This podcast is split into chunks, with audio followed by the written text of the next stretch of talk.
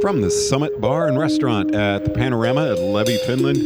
I'm George Thomas. You're listening to First Chair 2023 Interski, and we are visiting with Mike Ma, uh, part of the team, adaptive team. Mike, uh, this your first Interski?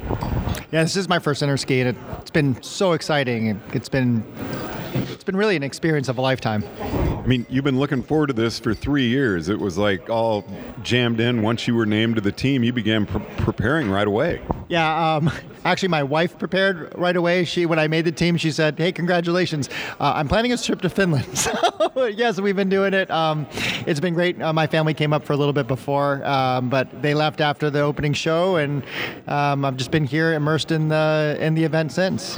And what's this like for you? Because you're an educator, but you're also being educated. So, are you attending clinics? What are some things that you've been learning here?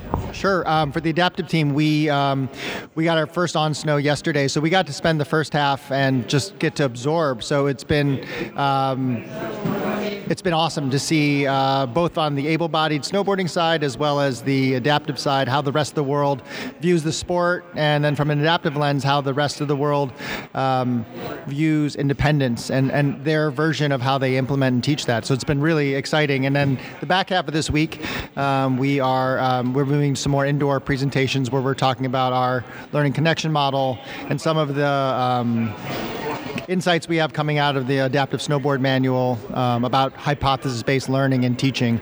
So um, yeah, that's uh, that's where we're, where we're where we are today in the week. Have you led any clinics at this point? Sure. Uh, the adaptive team yesterday did a clinic um, on using um, adaptive equipment to create riding and skiing breakthroughs. So uh, it was a really great um, clinic. In fact, one of our participants just stopped by the booth here. Um, uh, and what we did was we used adaptive equipment um, to change people's able bodied skiing and riding. Um, and everything from using outriggers to create really high level sensations like early edge change, where you know you are on the downhill edge um, for let's say high speed carves or high performance carving, and using outriggers to create safe areas for those sensations.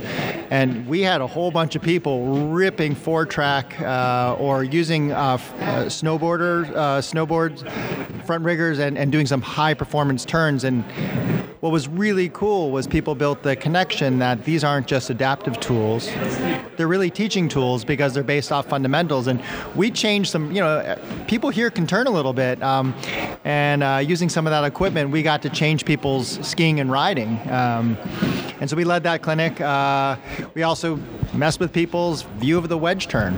Um, and jeff this is something that uh, coach jeff Grill loves to do. Um, we took people and gave them a spreader bar and a tip connector and put them in a wedge.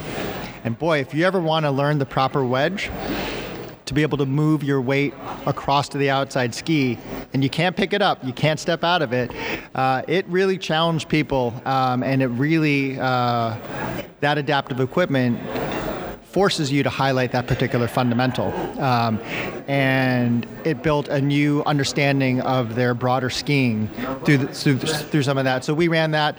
I think it was really well received, um, and it was really exciting to share our view of adaptive, which isn't just kind of catching up with the able bodied counterpart, that it actually has, this discipline has a lot to contribute back into the able-bodied world. Um, so that was the um, clinic we led yesterday, and we we've gotten some really good feedback, and the group was super stoked, and we were super stoked just to be part of the, leading that. You know, what's really shining through is your enthusiasm and the fact you seem like you're really having a lot of fun, and so it makes me a little hesitant to even ask. But this is a really different group of skiers that you're presenting to.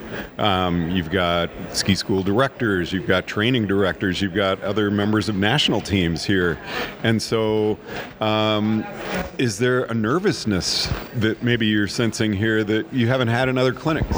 Um, I think in the first day, and everyone is there. You know, we talked to all the clinicians the first day. Everyone's nervous to, to bat leadoff. I think, like everything else, it's just the awkwardness. So like the first day of school, I, I, think to the opposite. Once we all settle in, it's really a great family, um, and we do the same things, and we have traded both you know formal and informal tips about either running exams or, or running clinics to um, just the personal stuff of what we do when we're on the road and how we fill time. I, I think to the opposite, there's maybe some nervousness at the beginning, but it's really a camaraderie and, and it's really nice to be part of this global community. Something you've learned here in the first half, I mean, we're on day three, and I'm not counting opening ceremony day, but day three of learning. and um, anything that you've picked up that maybe was kind of a surprise to you? Yeah, you know, there's been a lot of, um, and as uh, with my adaptive hat on, and these are not insights out of adaptive uh, workshops I've attended, there's been a, a, premium on talking about sensations and feelings and kinesthetics and um, using, uh, trying to find ways to use some of that information to make lessons as simple as possible. So, um, and that has been a consistent theme from ranging from, you know, Croatia did this great presentation called um, More Feel, Less Drill and that was a big part of what how they um, are trying to think about what they call natural progression and using sensations that people have to limit the amount of feedback all the way stretching to uh, a clinic from Argentina where they really focused on sensations and proprioception. We did Tai Chi before we put our snowboards in and tried to translate that. And it was really cool too to talk to some of the alpiners who went to the Argentina uh, uh, clinics on, on, on that equipment. Same philosophy, different drills, but same philosophy. So it's been, uh, that's a theme I'm talking and thinking about. People are really focused on, I think, this guest experience, which is the theme. Uh, and then the, our job as ski school and, and ride school uh, around simplifying. And then I think a lot of countries are coming to the idea that sensation is a, a really novel way in to create that simplification. And, and it's literally spanned the globe, and I'm trying to pick apart what that means. As an adaptive instructor, that makes me very happy because um, sometimes some of the things we normally use as instructors, like a lot of words or descriptions, um, are not available to us or not the best choice in our lesson. So it's nice to see that, again, it's my shtick, right? Every lesson's adaptive, and, and some of the stuff is kind of circling around that thought. It's been cool to see. So, theme, guest experience is everything. Are you bringing that into your clinics?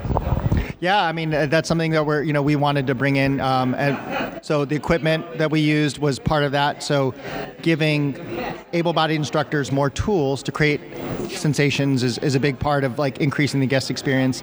Um, I think a lot of what we're talking about um, in uh, one of our indoors around hypothesis-based um, teaching we, we talk about internally as making an individual education plan for everyone.